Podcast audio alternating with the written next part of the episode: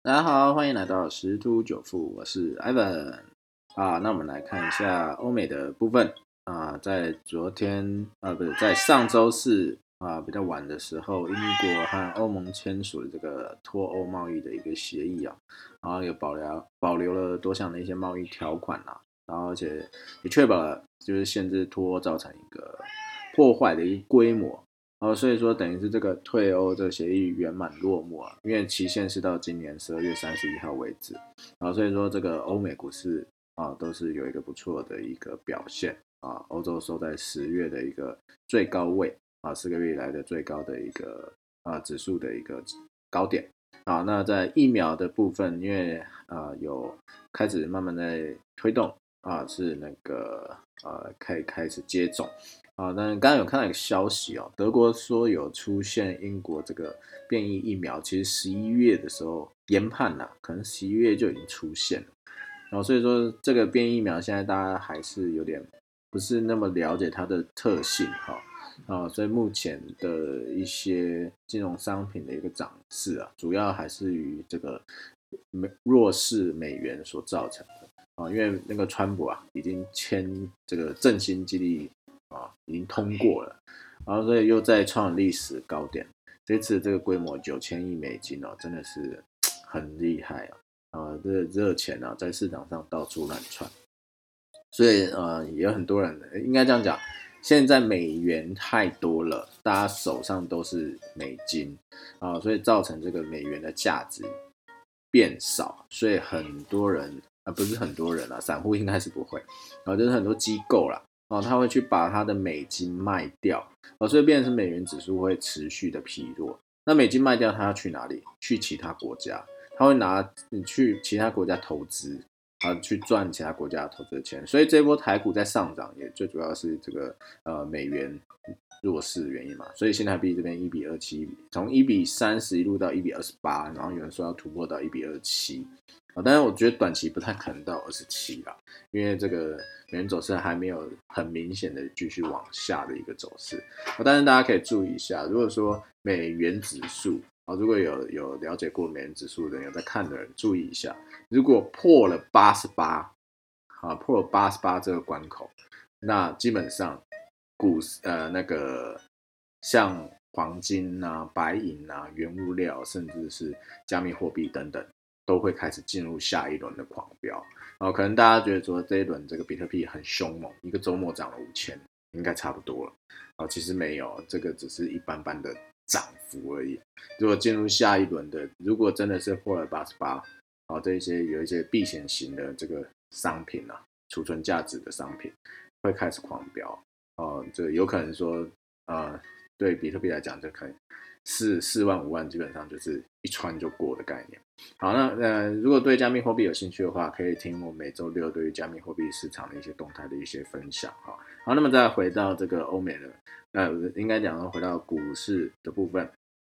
好，那昨天啊就带量上涨了超超过一趴哈，又创下了新高，主要是因为。呃，这这一拜剩下加今天剩下最后三个交易日，好封关作战行情呢，就带动整个呃类股啊、电子啊、船产啊，哦全部收红啊。但是啊，好像夜盘啊，虽然美股昨天创新高喽，但是夜盘好像有回档，所以呃现在已经开盘了啊。我我还没有看今天的一个盘势，但是我想今天应该还是震荡的几率是比较高啦，因为现在算是相对高档啊。为什么？因为那个。呃，嗯，台股啊，台股昨天就是创下这个新高之后，有那个新闻报道讲说，啊，有五五大巅峰啊，一四四八三是历史的高峰啊，今年涨幅已经二十点七二趴了，啊，好，然后再就是从低点，从年初呢，Covid nineteen 这个五九，呃，低点涨涨了五九五九点哦，反弹的那个。点数啊，超过一九八九年，也是这个历年的一个新高。第三个是上市柜市值是四十八点三八兆元，哦，但是这个这个四十八点三八兆元，其中有二十兆是外资的，哦，大概接近一半了。所以现在这个资金行情影响这个台股的走势非常的，呃，联动性非常的高，所以要严严密的注意外资的一些情况哈。好在就是啊，上市柜年增，那市值年增啊，也是创下纪录啊。啊，还有另外就是航运的报酬指数大涨啊，历史第二大的涨幅啊，然后指数挂牌的最高纪录。然后我们回头过来讲刚刚这个外资持有二十兆这件事情啊，所以其实现在外资并应该这样讲，外资通常都会在股市做多或做空，在期货选择权会去做避险啊。那目前来看，呃，如果真的是一个呃很强劲的一个呃方向，比如说就是多方，那它应该会同步在期货选择权现货都会是比较一个同步的一个操作。但是目前看起来一些资讯是它没有同步。它避险，而且现在是比较是多空交战比较激烈的一个地方哈，所以就真要严严防啦，外资在现货买拉抬的指数啊，然后在期货不空单，然后最后撤场啊，撤场撤场之后指数下降，因为外资通常都买全指股啊，对这个指数就是贡献比较大的这些全指股，它一旦去调节。啊，然后你这个指数下跌，它就可以在期货选择权再赚啊，两边赚，所以要注意一下。好，那再我们再看到一些比较细的，有两个新闻哈。这个美国他讲说航运啊，美国现在的买仓费啊，一个月原一月要涨一倍哦，啊，所以这个这个航运呢，其实是现在是一个很夯的一个领域，一个类股。啊，那因为年初这个疫情的一些封锁嘛，造很多这个货物运输出现一些呃，就是等于是延后的情况，所以现在这个航运类股啊是非常的夯哈。那我在看呐，这个应该还会是持续延续，虽然现在这个变变异毒株的情况我们还不太知道，不管它有没有爆发哈，啊，那这个航运类股会持续的下去，为什么？因为现在就是航这航线就是产能。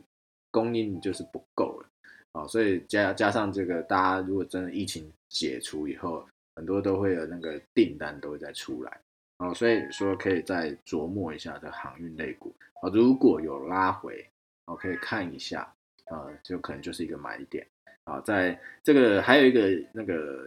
新闻在讲啊，这个讲到美股，因为我们最近也在讲说台股的融资啊，在前几天涨的时候忽然。升高嘛，所以有洗融资的一个，呃，就是洗完以后可能对台股继续上攻是比较有帮助。那这边讲到是美股的融资余额也飙新高，所以说